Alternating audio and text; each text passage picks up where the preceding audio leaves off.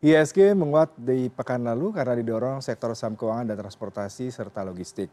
Dari eksternal ada sejumlah kabar yang hadir dari situasi bank dari otoritas di Amerika Serikat dan Eropa yang melanjutkan ambil tindakan secepatnya dan mengendalikan situasi. Lantas bagaimana laju perdagangan pergerakan I H S G pada pekan ini dan apakah I H S G akan berpotensi melanjutkan penguatan dalam rentang enam ribu tujuh ratus lima puluh hingga enam ribu tujuh ratus delapan puluh? Sudah bersama saya melalui sambungan virtual Hendry Wijaya, Head of Financial Educator Sucor Sekuritas. Selamat pagi Mas Hendry. Selamat pagi, Mas Yuda. Iya, Mas Hendry. Undangannya hari ini. Sama-sama, Mas Hendry. Pekan lalu menguat ya, Mas Hendry, meskipun libur cukup banyak menyita uh, perdagangan di bursa efek sendiri. Lalu, apakah I H S G akan berpotensi kembali menguat sepanjang perdagangan di awal pekan ini, Mas Hendry? Baik, ternyata minggu lalu, Mas Yuda, kita lihat ini ada kabar yang awalnya market itu ekspektasinya dengan beberapa bank di Amerika seperti Silicon Valley Bank, Signature Bank, terus Silvergate Bank yang kolaps. Hmm. Diperkirakan pasar kemungkinan apakah The Fed masih berani naikin bunga. Ternyata kan kemarin ketika kita libur panjang di hari Rabu malam, The Fed naikin bunga lagi rupanya ke lima persen. Dan awalnya kita lihat Dow Jones, S and P, Nasdaq kompak lah melemah satu persen. Tapi yang menarik, besoknya Kamis kita kan masih libur. Dia udah menguat lagi dan di Jumat kita ditutup menguat. Jadi apakah di hari Jumat kita lihat ada capital outflow? Ternyata enggak. Ternyata satu minggu terakhir I H S G masih naik dua persen, bahkan foreign net buy-nya seratus delapan puluh tujuh miliar. Dan ditambah lagi yield obligasi pemerintah. Kalau benar ada capital outflow, mestinya di atas tujuh persen, lebih tinggi daripada awal tahun dua ribu dua puluh tiga. Tapi enggak, hari ini rupanya malah menguat ke enam koma delapan persen. Dan ini unik ya Yuda ya, kalau kita perhatiin di minggu lalu, Ada ada beberapa hal yang berbeda yang dilakukan The Fed. Kalau kita pelajari dari uh, F O M C meeting di bulan Februari sebelum bulan Maret, kata yang dipakai waktu pidato Jerome Powell itu untuk suku bunga dikatakan ongoing increase. Akan ada kenaikan di level yang lebih tinggi dari yang diekspektasi. Tapi tanggal dua puluh dua Maret kemarin, mereka diubah kata ongoing increase-nya dihapus, diubah jadi some additional firming. Artinya mm-hmm. akan ada pengetatan tambahan aja. Nah, sehingga pasar langsung bereaksi, ada penguatan, dan dilanjutkan lagi, The Fed bilang U S banking system is sound and resilient. Artinya dia concern banget untuk menjaga perbankannya. Makanya, neraca The Fed itu naik tiga ratus miliar dolar. Mm-hmm. Jadi market melihat dari hal ini, ketika neraca The Fed naik, ketika inflasi masih tinggi, berarti The Fed sekarang masih akan me- memprioritaskan itu sistem keuangannya untuk dijaga dibandingkan inflasinya. Karena percuma kalau M dua-nya bertambah tapi inflasinya di suku bunga dinaikin kan itu kontravarian sekali ya.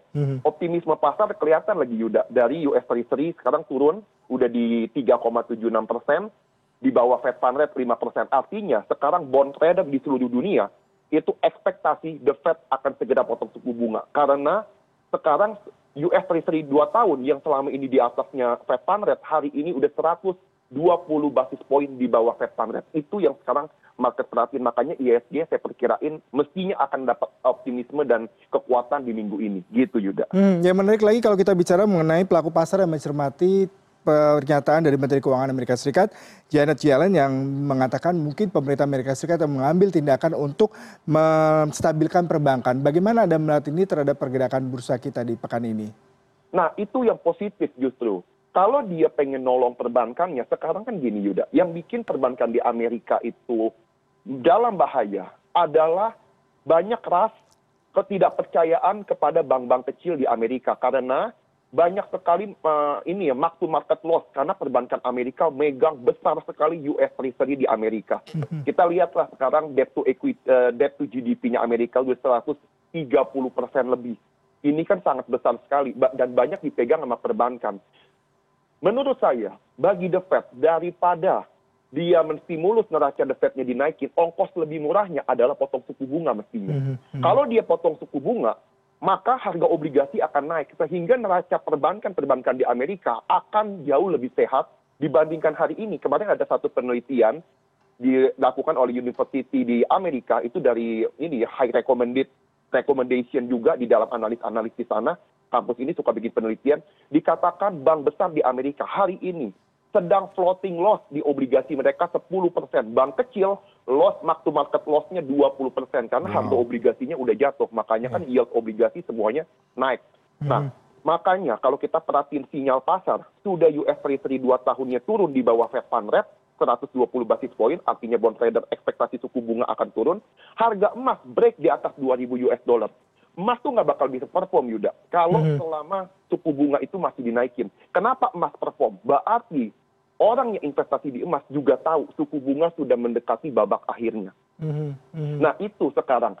Dan saya perhatiin dari C M E Fed Watch itu mereka ngelihat hari ini suku bunga itu dijaga nanti di bulan di bulan ini ya di bulan Mei tanggal berapa itu di bulan Mei nanti diumumkan F O M C meeting berikutnya suku bunga diekspektasikan akan dijaga di lima persen, udah nggak naik. lima persen probability-nya tujuh puluh delapan koma enam persen. Yang bilang suku bunga Amerika akan naik dua puluh lima basis point itu hanya dua puluh satu persen. Berarti tiga indikator tadi membuat pasar udah lihat ini tanda-tandanya bahwa The Fed itu sudah mulai agak hati-hati. Nah ini makanya akan berdampak bagus ke market ketika ini nanti sesuai ekspektasi pasar. Mm-hmm. Dan The Fed tuh biasanya kalah tuh kalau dibanding bond trader. Kalau udah praktis historical, mm-hmm. U S Treasury dua tahun kalau udah turun, nggak lama The Fed akan ikutin. Paling mm-hmm. lama enam bulan setelah Fed Fund Rate turun. Nah itu biasanya dalam historical gitu, Yuda. Iya, ini yang menarik tadi ada katakan tentang suku bunga yang memang akan nanti tidak tidak se-expected dua puluh lima basis point, dan yang menarik adalah mungkin di bulan Mei malah justru ekspektasinya sekitar lima persen. Ini pasti berpengaruh terhadap saham-saham yang sangat uh, di, istilah kata dipengaruhi oleh pergerakan suku bunga. Bagaimana Anda melihat hal ini, terutama terkait dengan rencana hasil meeting F O M C di Maret ini? Baik, setelah kita lihat F O M C meeting, sebenarnya sekarang kan dampaknya ke Indonesia akan seperti apa nih, Yuda hmm. ya? Pertama, Bank Indonesia itu lebih pede sekarang. Yuda lihat deh, suku bunga sama Bank Indonesia dijaga loh dua bulan terakhir. Walaupun The Fed naikin dua puluh lima basis point, dua puluh lima basis point, Bank Indonesia pede.